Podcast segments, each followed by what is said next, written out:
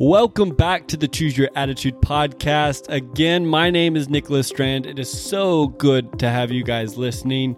Today is going to be a little bit of a tougher discussion, but I hope to bring light in the situation and make it inspirational and help everybody through the reality of life. Um, today, we're going to be speaking with Kevin Briggs, uh, the police officer in the Golden Gate Bridge suicidal uh, series. Kevin Berthia, we had on the last podcast and was the person on the other side of the bridge about ready to jump. The two created an amazing inspirational message from this as Kevin Berthia climbed over and through 90 minutes of talking, Kevin Briggs, the police officer, was able to coax uh, Kevin Berthia over. And it was so inspiring. We had to come back today and, and talk to Kevin Briggs, a police officer. I wanted to hear his side. Um, and I'm excited to, uh, after this episode, the next episode, we'll be bringing the two together. But I really wanted to focus um, on this and, and bring this to light because it's very important. And not only does it help with uh, the extreme, but it helps with littler uh, discussions as well. But as always, because this is a very important topic and we are going to be talking about about suicide, uh, parental discretion as advised. And at same time, for those listening, I do want to provide some help. So, if you feel that you are in a compromised situation or you know of somebody, um, there is a suicidal hotline. That number is uh, 1 800 273 8255. Again, that's 1 800 273 8255. Uh, that's the National Suicide Prevention Hotline. Uh, you can actually chat with people online um, or get more information. Um, their website is suicidepreventionlifeline.org. Again, that's suicidepreventionlifeline.org. And just because it's important, I'm going to say the phone number one more time. That's 1 800 273 8255. So if, if you or somebody you know um, is in that crisis, uh, that is a number to reach help. But moving forward on that, we're going to discuss uh, some of these things and uh, hopefully get inspired to inspire you through life. Um, not only hearing this story, but um, knowing how we can relate it to so many difficult things in life um, because we're all going through something. As always, this podcast is made possible by viewers like you and your continuous support, and of course, our sponsors.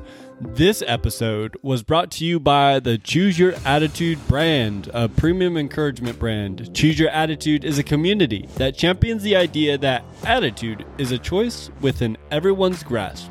A brand isn't a good without a logo, and boy, does Choose Your Attitude pack a punch. Turn it on its side, it's an hourglass for time, two hearts for community. The one on the left is your past, while the one on the right is your future, lifting up your past.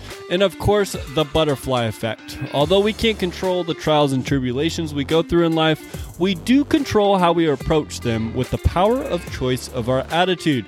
Choose Your Attitude is a premium encouragement brand that offers men's and women's apparel and accessories, lots of selections and for our listeners, 20% off code, use podcast20 and you'll get 20% off your first order. So make sure you go shop now at chooseyourattitude.com.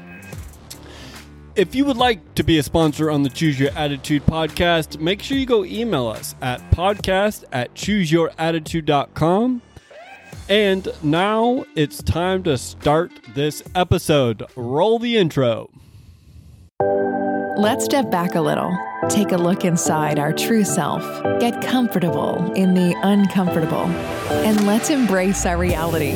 Life is tough, but so are you. Welcome to the Choose Your Attitude podcast with Nicholas Strand. Join Nick, author of Loving Someone Who's Dying, as he shares his experiences of life loss to life on the road as a traveling roadie. He and his guests will get into real topics while encouraging you to let go of the past, lift up the present, and fiercely build your better tomorrow. Let's get through this together. Now, here's your host, Nick Strand. All right, welcome. I'm so excited to have Kevin Briggs here. Kevin, how are you today? I'm fantastic. Thank you for having me. It's absolute pleasure. Thank you. So, um, we had uh, Kevin Berthia on um, before, and um, you know, you and him had an amazing uh, encounter. Um, you know, it, it it's weird to call it amazing, um, but it's it's very inspiring. Um, you know, I, I'd I'd love to, you know, in your words, um, you know, hear about hear about you and uh, that event, and um, you know, take it from there. Sure. Uh, I was with the California Highway Patrol for 23 years, and part of my duties was to patrol the Golden Gate Bridge, which, if folks didn't know, is the number one spot in the United States for loss of life to suicide. There is a barrier going up as I speak or as we speak, but um, get a lot of suicides off of that bridge, unfortunately, and we get a lot of folks come there who contemplate suicide, and we get a chance to speak with them. And most of the time, if we get a chance to speak with someone, they will come over this four foot rail back onto the sidewalk, and we can get them some help. So with Kev, just an average day of, of me patrolling around and, and talking to folks and meet people from all over the world every day. But I received a call of a man on the sidewalk talking to a loved one on a cell phone saying that he's going to jump. So I'm on my motorcycle. I start working my way down the sidewalk. And as I came up near the North Tower, I see him. And there he is, matches the description, still on the sidewalk and on a cell phone. So I stopped about 50, 75 feet away, something like that. And as I'm getting off of my motorcycle, he looks my direction, throws down the phone, and jumps over this four foot rail. And I mean, he jumped, he just leaped it.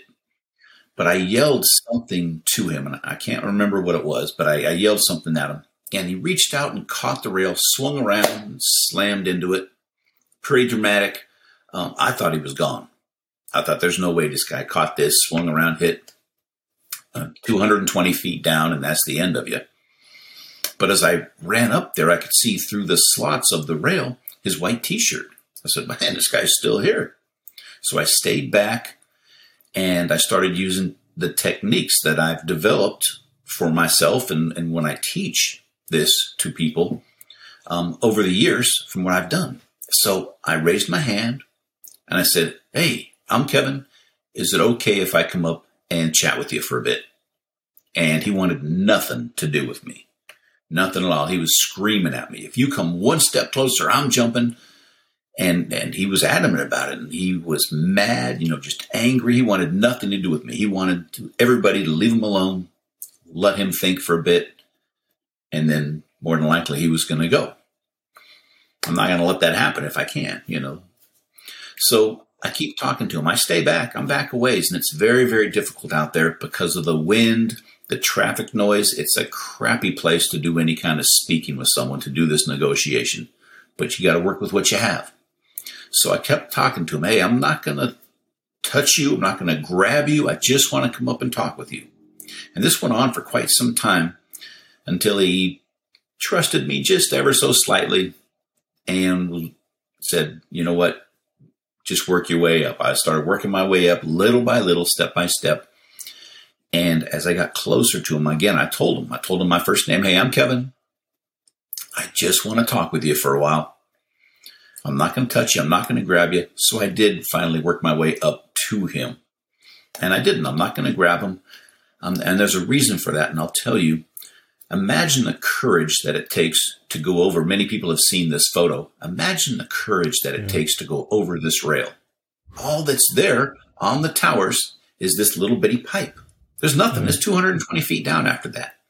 But imagine the courage that it takes to come back over that rail and face everything again. So that's what I want. If you have the courage to come back over that rail and face it again, I think you have a much better chance of living than if I just kind of grab you and pull you over. Plus, that's very dangerous for everybody. So we started talking, and he wanted to talk, which was really, really cool. Let them vent, let them speak. So I didn't. I didn't interrupt him. I didn't offer advice or compare any situations. Just let him speak. And that's what I did. So we were there well over an hour. And he started talking about his life and he was adopted. His birth mother wanted nothing to do with him. Um, he had a lot of issues growing up, but he loved sports. He was very much a people person. So what he tried to do was stay busy. And as he was going through sports and all the school, his parents, I got a divorce when he was around 13. And of course, that hits kids hard. He thought he was the cause of it because it wasn't explained to him why his parents were getting a divorce. Um, and that hit him really, really hard. He wasn't the cause of this, but that's what happened. And, and that was tough. So as he progressed, he was supposed to be on some medication for a mental illness, but he stopped taking it, which we all know that's not the thing to do. Uh, but he did these sports, and as long as he stayed busy, he was okay. What the issue was is when he went to sleep at night is when all these thoughts would come into his head. So if he could just run himself ragged, run himself out every day, then he was good. He could just kind of fall into bed and fall asleep. So that's what he did. But when he got out of school, then these things started happening again. He got a job. He thought, you know what?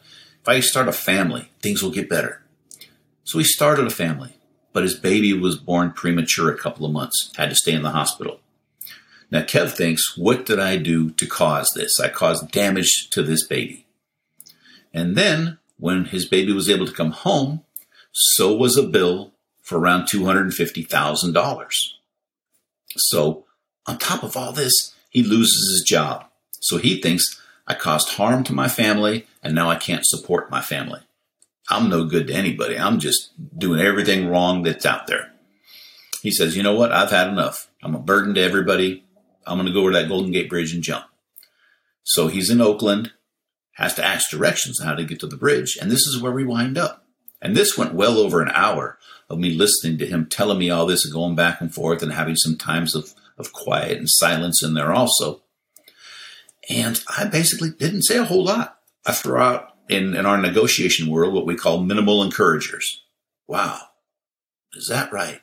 And then validating him, telling him, you know what? That man, that sounds tough. That's got to be tough. But I'm real about it because I have the empathy and I'm feeling, God, this guy's had a, a really, really tough time. So as he neared the end of his story, I asked him, man, you've been speaking for a while, but you've been here for a bit. And I can tell he's getting cold. It's cold out there all the time. I tell him, I want to take a break. I'm going to step back and give you some time to think, but I'm only going to do so if you promise me not to do anything until I come back up here. And he agreed to it. So I step back 15 feet or so, give him some time. And it gives me some time to think about things because we all run out of things to say.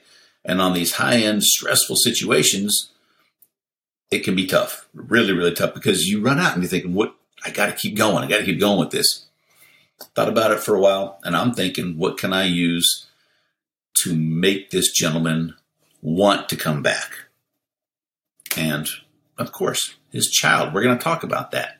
So I got his permission after a couple of minutes to come back up, raise my hand. Hey, Kev, is it okay if I come back up? He said, sure. I go back up, started talking. Tell me more about your baby.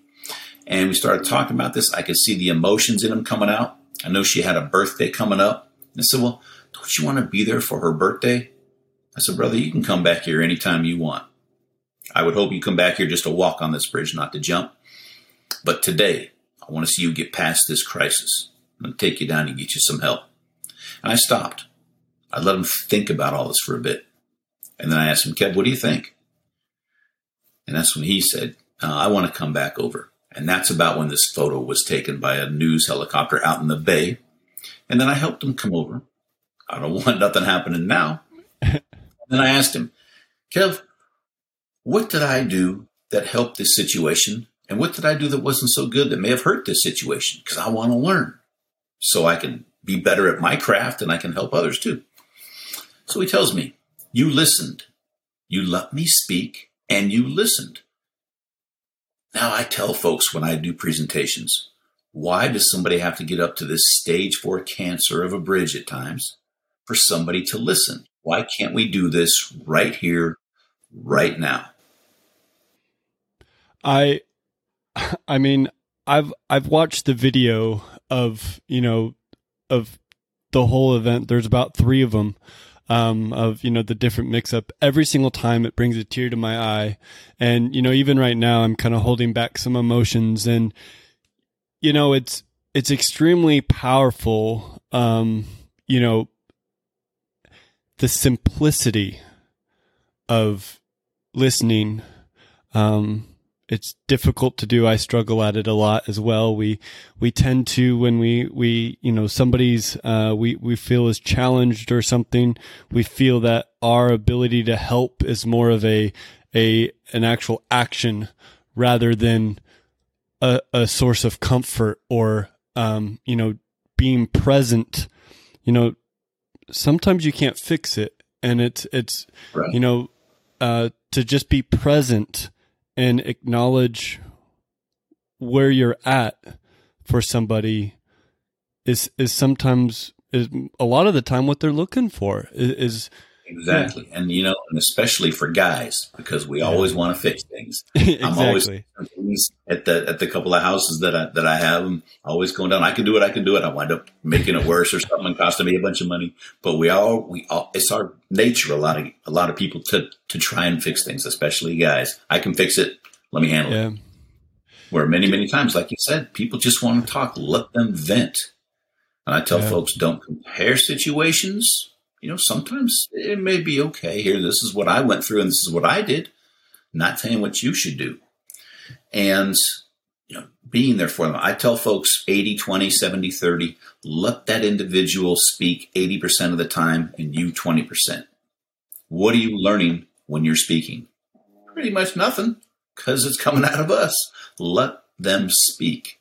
Make it about them and not us it it uh, one thing that I'm learning about that is uh, I have found you know my issue uh, was was with death and and you know as I lost my mom and I, I lost my wife and you know those around me you know were challenged when you try to talk about that. Um, not as serious as you know this but you know one of the things I did learn in, in that like in, in connection to this is is exactly that is um you know when we talk, we're we're actually almost devalidating what they're saying or or taking um, that energy away.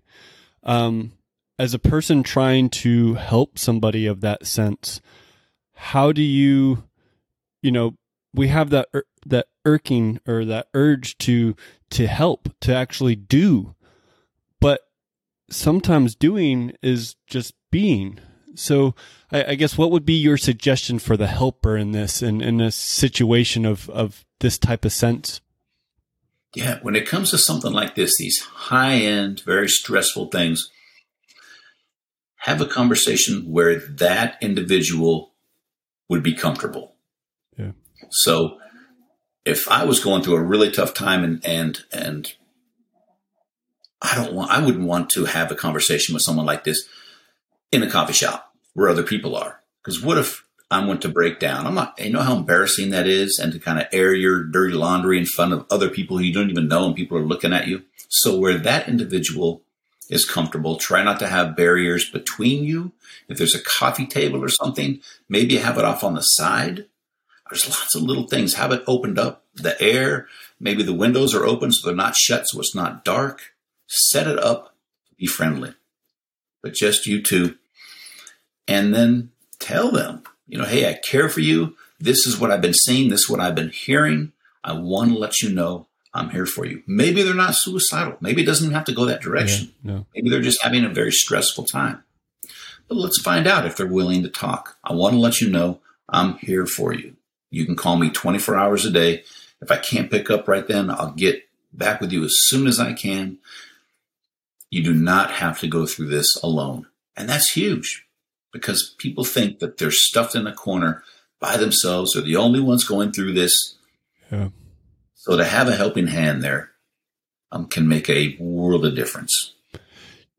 You know, I, I've you know one of the connections I found too, especially in this this world, is um, usually that difficult conversation is the one that's actually needed. Um, and you know, I've I've I've also noticed too with social media um, or or texting, we've we've kind of grown into this world where we've removed ourselves from the responsibility of the emotions we create onto others, um, or vice versa. Um, you know, I I'd love to kind of dig in kind of deep into that. Um, and you know, there was a sense of value of emotion when you were talking to him. Um, you know that that connection. If if you were stone cold and doing that, I you know obviously you know my guess is things would be different. Um, my question would be that that connection, that emotion, the the you know the the fact of putting your phone down, um, you know, and, and actually connecting with that person, being okay to maybe, you know, tear up, um, and allow those emotions to, you know, be real. Um, yeah. And, and that's what this is about too. I try to put myself in their shoes, not to the point to where it affects me and affects my work. Cause then I, I won't be as effective, I think. I have to draw a line somewhere. But I also want to almost see what, what they've seen and what they've been through. I tell folks I want to dig in like a tick. I want to be there. Perspective. And then, yes, exactly. What have they seen and done? And to validate people. You know, it's a very simple thing to do, but yeah, it, it has to be from the heart. Yep. And to say, you know what? Like Kevy's told me all these different things. Let's say five different things. And I say, you know what, man? That sounds really tough. All this stuff you've been through. And wow, that's that's just brutal. Something like that can carry a lot of weight with people when you mean it, when they see it in your eyes, that you're there with them. You're like, wow, that sounds really tough. And you're looking at your watch and everything else. No, that, that you're blowing it. Yeah. Your full attention needs to be on this. So that's what I did with him and, and the other folks. And I've learned this from when I started working on the bridge. And, and mind you, I had no training in this. Oh, I didn't go to school. I didn't know what to do. It was terrible, horrible. But eventually I went through crisis intervention training, which many, many officers are going through now. And then years later, um, I was one of the very few CHP, Highway Patrol people, to go through the FBI Crisis Negotiator School. So I was very lucky and blessed to be able to do that. And the ironic part is now I go back and I teach to them. So it's it's really cool. It all comes around. But that's what this is about. And it's continued learning. I still take classes. I still, and I've been off the Highway Patrol since 2013 you know, I still do presentations all over. I want to learn more so I can pass that along to young negotiators or wherever I'm speaking at hospitals, whatever it is. It's about passing along that information, get rid of the ego. Ego has no role in this. It is not about me. It is not the Kevin Briggs show. It's about those individuals. That's what this is about. I, I think, you know, that that's huge. Um, uh, I, I think, you know, we, we mentioned perspective there. And I, I, I think, you know, part of listening is understanding. Um, and, and understanding is part of understanding perspective. Um, and that perspective, kind of like you shared, um, you know, of Kevin's past that led up to now. Um, that's a big part of what he was going through, and our pasts are a part of that.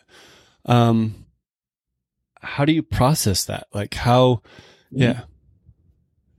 I think, and just trying to understand what brought them to the place where they are now. Usually, it's not a single event. Usually, it's it's some years and multiple events. Most of the time, so to get a feeling of that, you know what, and to also to normalize what they're going Yes. through. Yes. Hey, Kev, anybody that's been through all this might be thinking about suicide. You know, this is, it's all right to think about it. You're acting on it. You know, so let's talk about it. Let's see what's a different path you might be able to choose. I think many times folks are looking maybe like a horse with the blinders on. Let's try to open it up and see some different things. Not that I can fix anything, not at all. But at least we can see, you know what? If you come back over the rail, you have an opportunity once again to look at all this. And it takes a lot of courage to come back over the rail. But if you have the courage to come back over the rail, you have the courage to face this stuff. I, I think you, you just said another thing that, that is huge. Um, you know, normalize. Um, society, I, I've learned to loves to suppress what I feel is normal. Um, you know, from death, addiction, these type of situations. Um, I'm not saying by all means that you know it's a everyday occurrence, but part of life brings some of these struggles through, and so those are normal. Um, you know, it may be new and fresh for you going through it, but it's a part of life. And I think when things are normalized, you remove yourself from that survival mode. Um, and it allows you to kind of think a little bit more clearly as opposed to that panic, especially when you're alone. Um, and I think that's kind of what you were, you were talking about is, you know, when you were talking to Kevin, helping him feel comfortable where he stands as opposed to, uh, challenging him for what he's going through, whether, you know, unconsciously or not, the, the goal is, is, is, you know, we are here. It's not a bad thing. We are here. And once you embrace that, you then can build from it. Right. And like you said, understanding something, you've had loss, you've had terrible loss, but you went through these different stages denial, anger, yes. bargaining, the depression, the acceptance, and then hopefully the meaning. They passed what's my meaning now? What was their meaning in life? So you went through all this. But I think if you know these things afterwards, or somebody can sit down and discuss it with you, you'll have a better understanding of it. Doesn't make it easier, but at least you know, you know what? These are some of the things I'm going to be going through. So I think when we talk to folks who are in crisis, not to try to fix things because they've already had a hundred people telling them, you know what you should have done? You should have done this. Why did you do that? Yep. No. How about have you tried this possibly?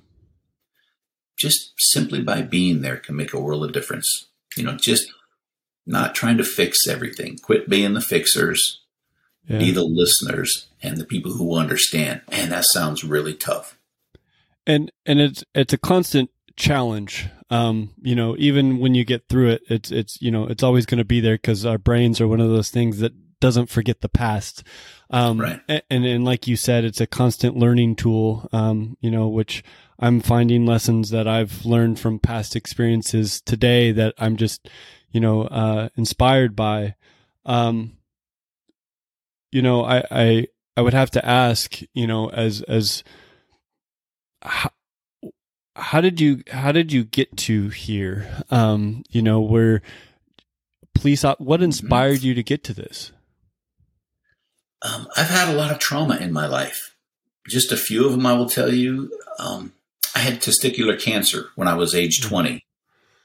Turned 21 in the hospital. Most people on the West Coast are going to Vegas. I, I was actually in the Army at the time and found out I had testicular cancer in Germany. Had my first operation there. They flew me back.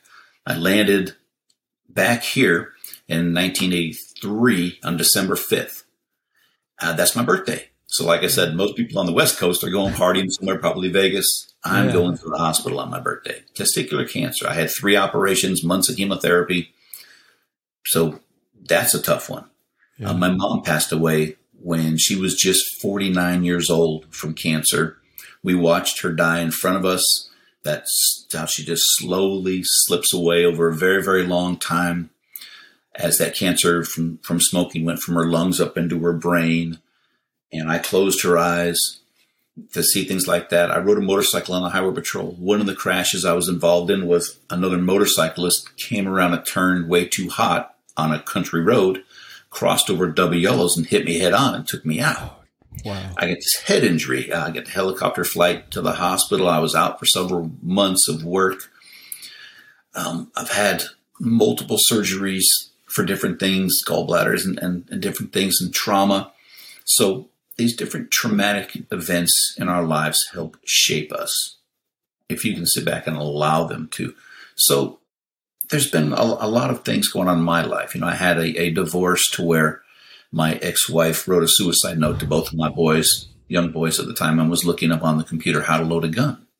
Wow. Um, so I'm thinking when I want to stop by the house and see the kids, what am I going to come into here? So a lot of different things helped shape me. By the way, she's doing very, very well. Happy Mother's Day to her. Um, the kids are doing well. So happy Mother's also, Day to our, our moms too. Today is actually uh, yes. recording that. So I, I, yeah. And then my oldest boy, who's uh, 20 now, when he was 14, he was suicidal and actually engaging in non suicidal self injury, a, a cutter, as they say. Yeah. A lot of brutal stuff. So it's, and it's not easy. It is not easy. It's very difficult. So I do suffer from or battle with depression myself. I've tried a couple of different medications, had some therapies that have been wonderful for post traumatic stress disorder and some things that I've been through, but things that, that I wouldn't have ever wanted to do. I don't need medicine. You know, I'm this, I, I was in the army, jumped out of planes. I worked in corrections, worked at San Quentin State Prison. I was on the highway patrol as the motor sergeant, riding a bike all over. All these macho jobs to where we don't show a weakness. You simply don't. You do your job, you come back the next day and you do it again. Well, all this stuff built up into me.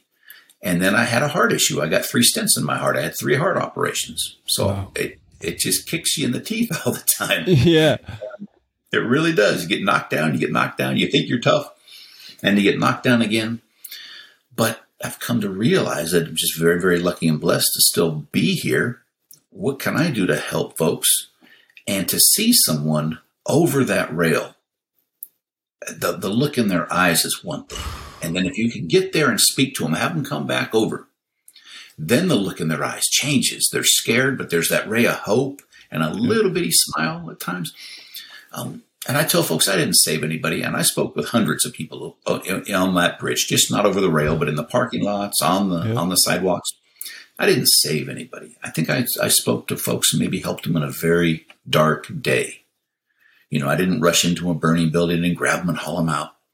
Yeah. But to be able to do that type of work was really, really cool. I studied it. I, I tried to be better myself at it by asking people, what could I do different? You know, it's, it was for me what I wanted to do. Many guys, you know, they get into commercial or, or whatever that may be. They want a canine dog, you know, something, yeah. whatever that is, SWAT, whatever it is. Me, it turned out to be negotiations. Um, I enjoyed it. It's brutal. It's tough. It's draining, but, uh, it, it was something that I liked. I still like and try to try to learn more about it. I um I was not aware of the past that you had. Um and it to hear that um first off um you know it, it's very amazing uh, crazy to hear your mother passed and very similar to mine. Um, so as you were sharing that, I was kind of walking through, you know, my experience, especially on Mother's Day. Um, but that is something that I've I've learned, and I, I I've been using the term emotional intelligence.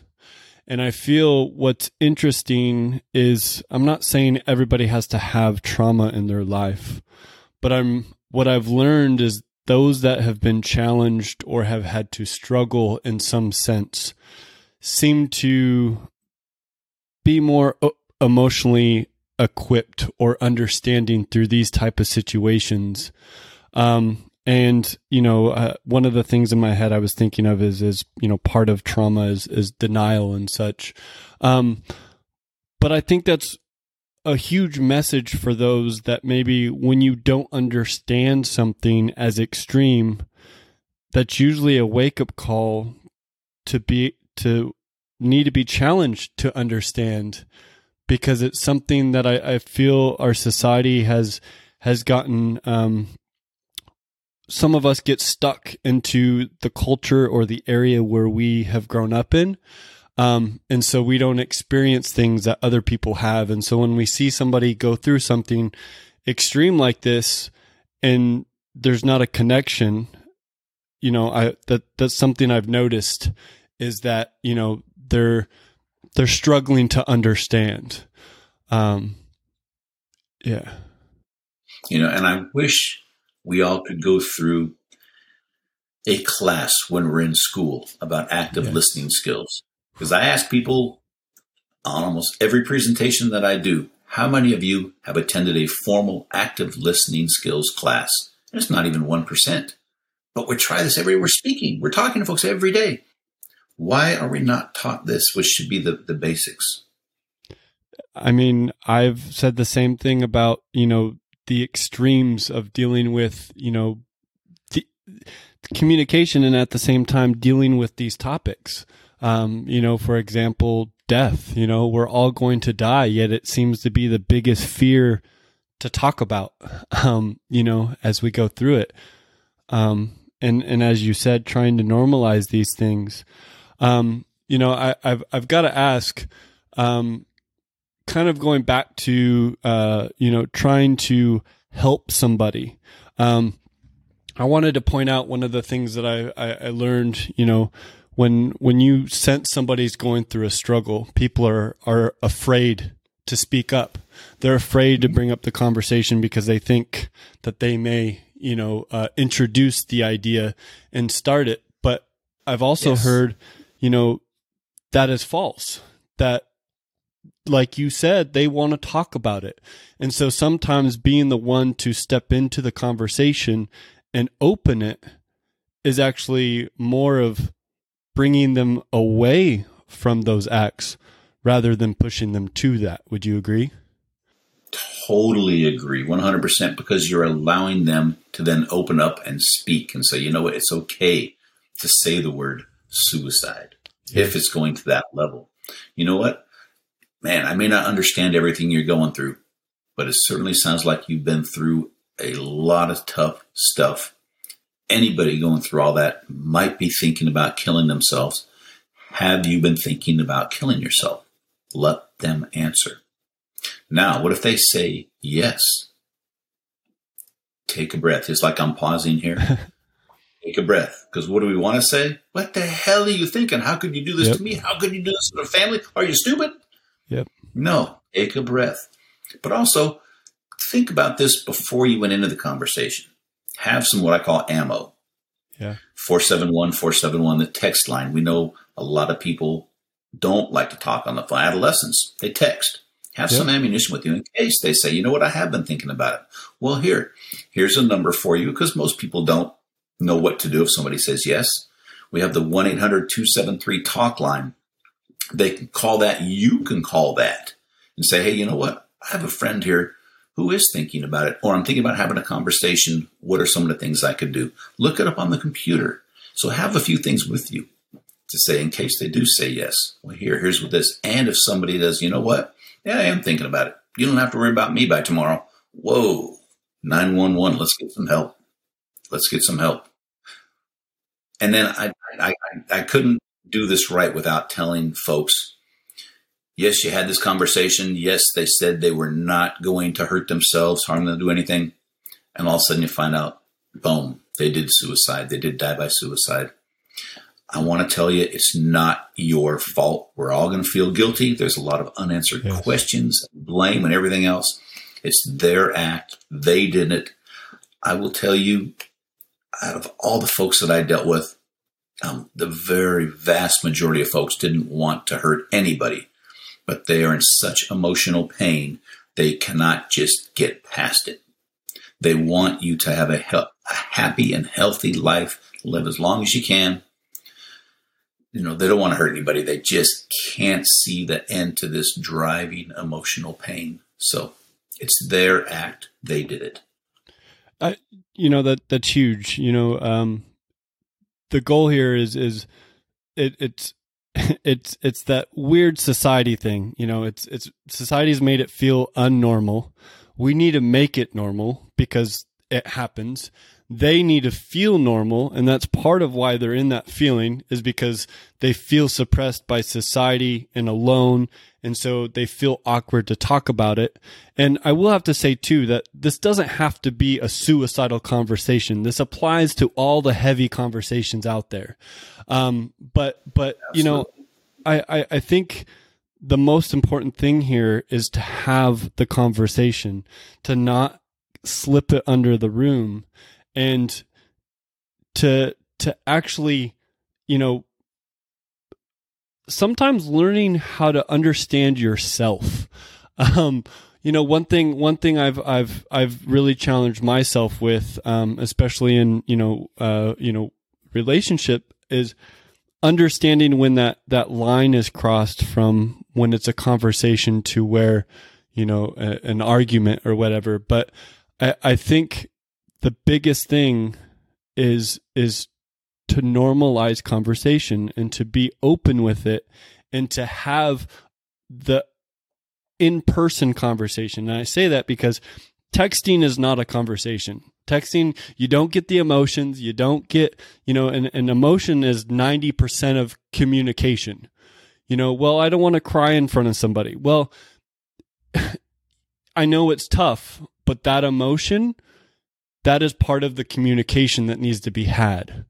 Um, and, and yes. I think yeah. that's important for people to remember is, you know, it's uncomfortable but it's safe and that's what you need to do is is have that conversation yes um, it's a very uncomfortable conversation and don't be i want to add one thing to that if i may yeah please don't be afraid of silence what happens is you and i are talking and we don't like dead air on any kind of radio or, or interview but if we just stopped people don't like silence so they say something they'll tell you something yeah and, they, and they're not harmful. They don't mean any harm, but they'll say something like, you know what, everything's going to be fine. I know it is.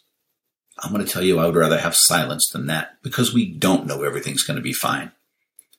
We don't know. I don't want to provide false hope. I go, man, it sounds really, really tough. You know, I hope this gets better for you by hanging around, by sticking around, by being here. You have the opportunity, and I will do what I can to assist you. And I'm sure there's others also. But I don't want to provide f- f- false hope. Um, don't be afraid of silence. And a lot of times people will take that over providing them some BS stuff. Yeah. You know, just being there for someone can make a world of difference. I, I think, um, you know, you, you, you kind of said it that, that false hope. I think sometimes people fall into when you're talking to somebody, oh, it's going to be okay. Well, I, I, I think those are actually triggers to some people that devalidates the connection. Um, and I think sometimes, like you said, that silence is kind of that, you know, there's communication happening there. You're you're sitting together, processing what has been talked about, and um, that in itself is communication. It is, and because we know communication is not just speaking; it's your body language. You know, if your arms are folded like this, and your feet are back, well, you know, brother, everything's going to be fine. Everybody has hard times. You got to suck it up, and yep. you know that's that's not the way this is going to be. That's not how we do this. I, I think I think another thing I, I, I want to put in there too is um and it's kind of connected to you know what you were saying about you know obviously don't take responsibility for when when somebody you know afterwards does that it, it is not your fault. You're doing everything you can. Um, but at the same time, I, I want to say, you know, keep the effort forward and make sure to not take things personal when you talk to people. Because I think sometimes what happens, and I say that in the fact of, you know, um, sometimes when you get angry, a lot of people have that outward energy and so dealing with, you know, some of these type of situations, you'll have that outward energy. And I know in myself, I've had struggle in, you know, close and similar to these type of things. And one of my difficulties was I got cornered in a way where I had to let it out. But then that person I was letting it out to, although it wasn't their fault, they got offended. And then all of a sudden we have this back and forth of instead of this understanding that sometimes that outward energy is the person understanding or be- becoming uh, friendly with the relationship that they're in with themselves. Does that make sense? Yes, yes, yes. and and it really these are tough. These are tough conversations. Yeah, we run out of things to say, and sometimes we care so much that we blurt something out that right when we said we go, oh, what did I just say? I didn't mean it like that. Well, you said it. Yeah. And once you say it, it's out there. But that happens to all of us. We, we care. But if we think about it, then I think we can have a, a better understanding of, okay, I'm going to have this conversation with this individual. Here's some of the things I don't want to bring up or talk about.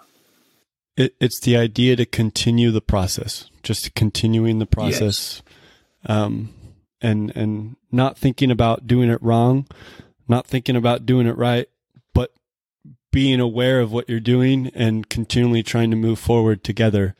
Um, you know, is key. Um, Absolutely. We've we've ta- we've talked about helping. Um, you know, I'd I'd love to kind of switch paths or or switch sides and say, you know, I'm the one struggling. Um, you know, I, I I'm alone. You know, I feel like everybody just doesn't understand me. I can't find somebody to just listen. What do I do? Where do you go? You know, look at where you're at. And and unfortunately, like you said when we first started this conversation, so much of this evolves around money. Do you have insurance? Can you get yes. help? And then how long is it until you can get help? But there's also what is you what is your own support group?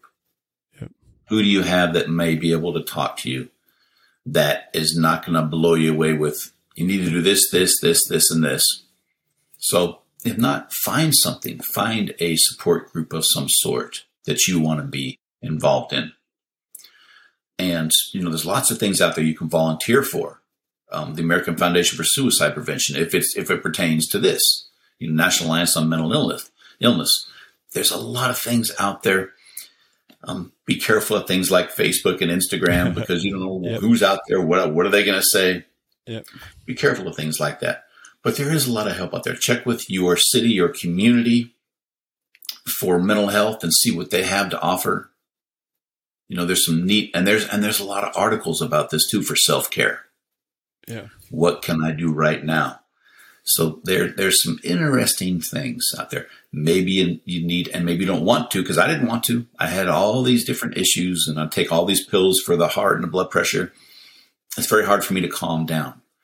So I went and I tried yoga. Try different things. Yoga wasn't for me. I only did it once. I should have gave it more chance. But I do TM, transcendental meditation. And that really works for me. Brings down my pulse, my blood pressure. What do you do? Do you get out and walk? For many people, including me at times, it's very difficult for us even to get out of the house. You just, you get a lot of anxiety. And I, I get days for three days at a time. I just can't leave the house. But if I force myself to and go on a walk, go on this three mile walk, and that's what I've been trying to do lately is to go out for three miles and do these walks. That can really help and change your attitude because we get stuck in this kind of a funk and a change of scenery can really help. Uh, small little steps of trying to change course. Um, yes. You know, I, I, I remember a doctor uh, when I hurt my back. Uh, every day was a different day, and he he said, "Don't look at every single day. You got to look at the week." And it, it's that idea that if you if you keep adding small little changes, uh, you'll be able to get through. You know, um, one thing I would have to say too is, um, you know, uh, at, at, the beginning and the end of this, i am going to share the numbers and and the um, information of the podcast and the YouTube. I'll have numbers for people to call and uh, connect Great. with. But it, it's important to communicate and to talk with others. Um, and I would have to say too, you know, uh, coming to mind is is they they do have groups uh, for you to communicate with. Um, and I think what's important too is if you're a friend and you don't know how to communicate, be the friend to go with that person to these groups or these different things so that way they at least are comfortable in the uncomfortable. They have something to kind of keep them comfortable. So there's also that. Um, by all means, don't challenge them in the fact of, you know, cornering them uh, with the help. It's important to kind of work together with that. But, um, you know, being a part of that is important. Um, I want to ask you about uh, your book and um, you know pivotal points um, and yes. and you know go into that a little bit. Can you let us know yes. about that? So the book is called Guardian of the Golden Gate: Protecting the Line Between Hope and Despair, and it's kind of my life and a lot of different things that have happened, and a lot of the folks that I have dealt with up on the Golden Gate Bridge, and in my own family and I wanted to have a lot of takeaways in there too, just like when I present. Um, I can tell you stories, but they all have takeaways too. What can we do now? You know, what can you learn out of these things? So that's kind of where the book is at. I have another one coming out. It's going to be a workbook, a quality of life workbook for folks. And I'm working with two different uh, mental health professionals, and we're going to cover a lot of bases, but I wanted this to be simple and effective so it's supposed to be coming out uh, the end of, of, this month here. Oh wow! And, okay. And we're going to make it tailored to specific groups Um, the, our first one is for the Department of Corrections because correctional staff have very difficult lives, very difficult lives, uh, a much higher rate of suicide. So I wanted to focus on that first. And then we're going to take it to police officers and firemen, general public. But, but it's all about our quality of life. How can we improve that? And when we improve ours, we're improving those around us. Yes. So working on that. And then um, my website is Pivotal Points. It's, it's www.pivotal-points.com. And I can be reached at Kevin Briggs at pivotal-points.com. Perfect. We will put that uh, as well in the description. Um, no, I, I, I, love that. I, I, you know, one thing I have found um, in writing my story, um, and and I know you kind of said this too, is we don't fix our past. We're co- continuously processing. And I think by sharing our story, it's very inspiring of self because it's helping others. Um, and, and, and I, I think everybody needs to remember that they have a story and that, you know, sometimes they lean into others to feel like, you know, a hero or such, but it's, it's a sense of sharing our story or our experience to help normalize and and help others feel comfortable going through what they're going through because yes i mean your story is your story my story is mine but as you as as we both know you know these are stories that others have gone through as well um, and it's inspiring to help and i'm i'm glad that you're doing that Thank you. And, and that's what this is about. That's really what this is about. And not comparing them. You know, maybe at some point we talked about different things that have happened, but being there for somebody else, having the empathy for them and letting them know that they don't have to walk through this alone. I mean, that's, it's just huge. It really is. And when you see that and when that individual says, thank you, thank you, you know, I've been going through a tough time. I may not be here, but for you coming in and assisting me through this. Yeah. Wow. Wow. Sometimes it doesn't take much time either. it, no. You know. And I think we all have a few minutes. People think, oh, only a therapist can do this. A lot of folks don't want to go to a professional therapist, a mental health professional, but they'll listen to a friend, a good friend who's there not to tell them what they need to do, but just to be there and help them along the way. I uh, I I had a friend that I was calling and I was a very difficult time. Um, he answered and uh, shared how he was he was busy and he, he just didn't have many words to respond to what I had to say. And uh, I told him, I said, to be honest, the value of you sitting there for the five minutes you did to listen to what I had to say was more worth anything that could have happened after. So thank you. And it was kind of his wake up call to realize, wow, like, oh, like you're right. I didn't have to answer that. You know, thanks for validating, you know, the, the five minutes I gave you. And sometimes that's yeah. all it is. Yeah. Yeah. Exactly. Exactly. Now he'll think about this and go, you know what? This is, this is stuff is more important than whatever I had planned anyway. Yep. Yep. Um, so I, I, you know, I, I couldn't be more excited to have you on. Um, again, it, it, it, feels weird coming up as I, as I shared the excitement for that, but, you know, I, I just, you know, sense everything. It, it's, it's been inspiring, um, you know, to, to be inspired by others. And you're one of those that, you know, seeing this story and, and talking to you, talking to Kevin, um, I'm excited because we have uh, another episode planned where you know you and Kevin are going to sit together and you know we're going to talk about this together, and I think that's going to be huge. Um, you know, at the end of these podcasts, I I ask people, um, you know, Brianna, uh, my late wife that I lost, um, she created an amazing quote: "Choose your attitude, create your life." Um, we kind of touch base a little bit on this in our talk about you know uh, how simple you know our our trying to change that attitude a bit sometimes um, is powerful. But um, I like to hear, uh, you know, the, the, guests that come on and, and their inspiration or, or uh, their interpretation of it. So I'd like to ask you, Um, if you were to interpret that, how would you? You know, having been diagnosed, diagnosed with cancer, have been diagnosed with heart issues, having lost my mother, having been involved in some crashes and all these things, how we go through that. And I didn't handle probably any of those in my mind properly as, as I could have because you, you, freak out. You think, is this it? I'm going down. This is it. But I've seen people in the hospital. When I was in Ar- Letterman Army Medical Center in San Francisco, in the Army hospital, going through this, I was going through chemo. A gentleman who who was the same age as me, 20 years old, lost his leg. He had knee cancer. They they cut off his leg. His process of going through this, he was laughing all the time.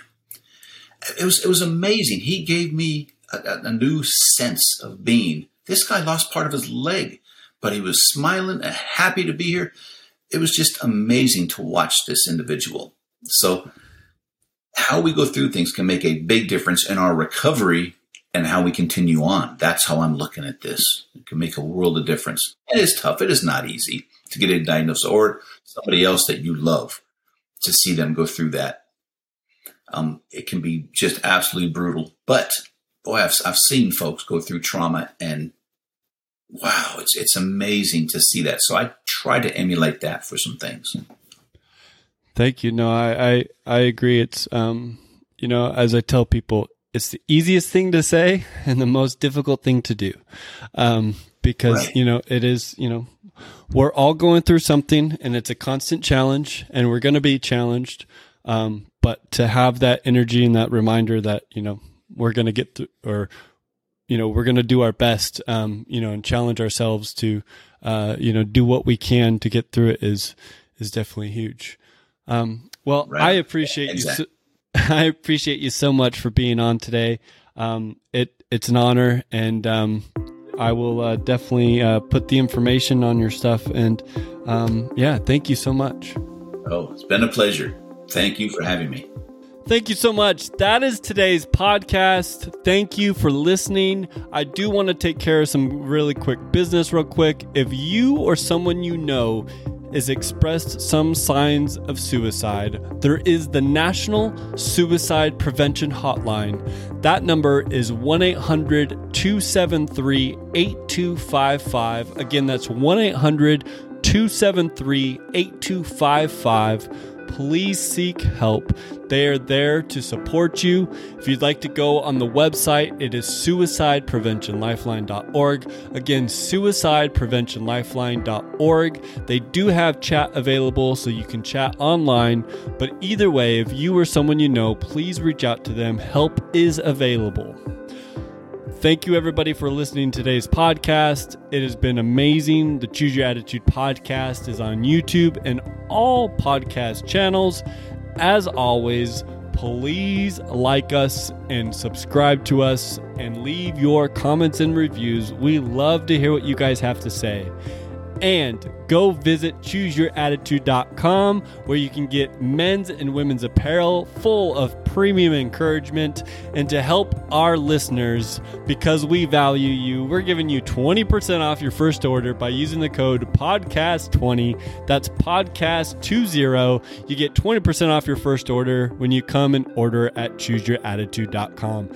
Thank you, everybody, for listening. It has been a true honor. We will see you on the next episode of the Choose Your Attitude podcast. Thank you for listening. To reach out to Nick and the Choose Your Attitude community, find us on social media at Choose Attitude Create Life. Share your attitude with the world with merch guaranteed to encourage at chooseyourattitude.com. Be sure to share us with friends, family, and colleagues. And while you're at it, leave us an uplifting review. We'd very much appreciate it. Check back for new episodes. Until next time, choose your attitude, create your life.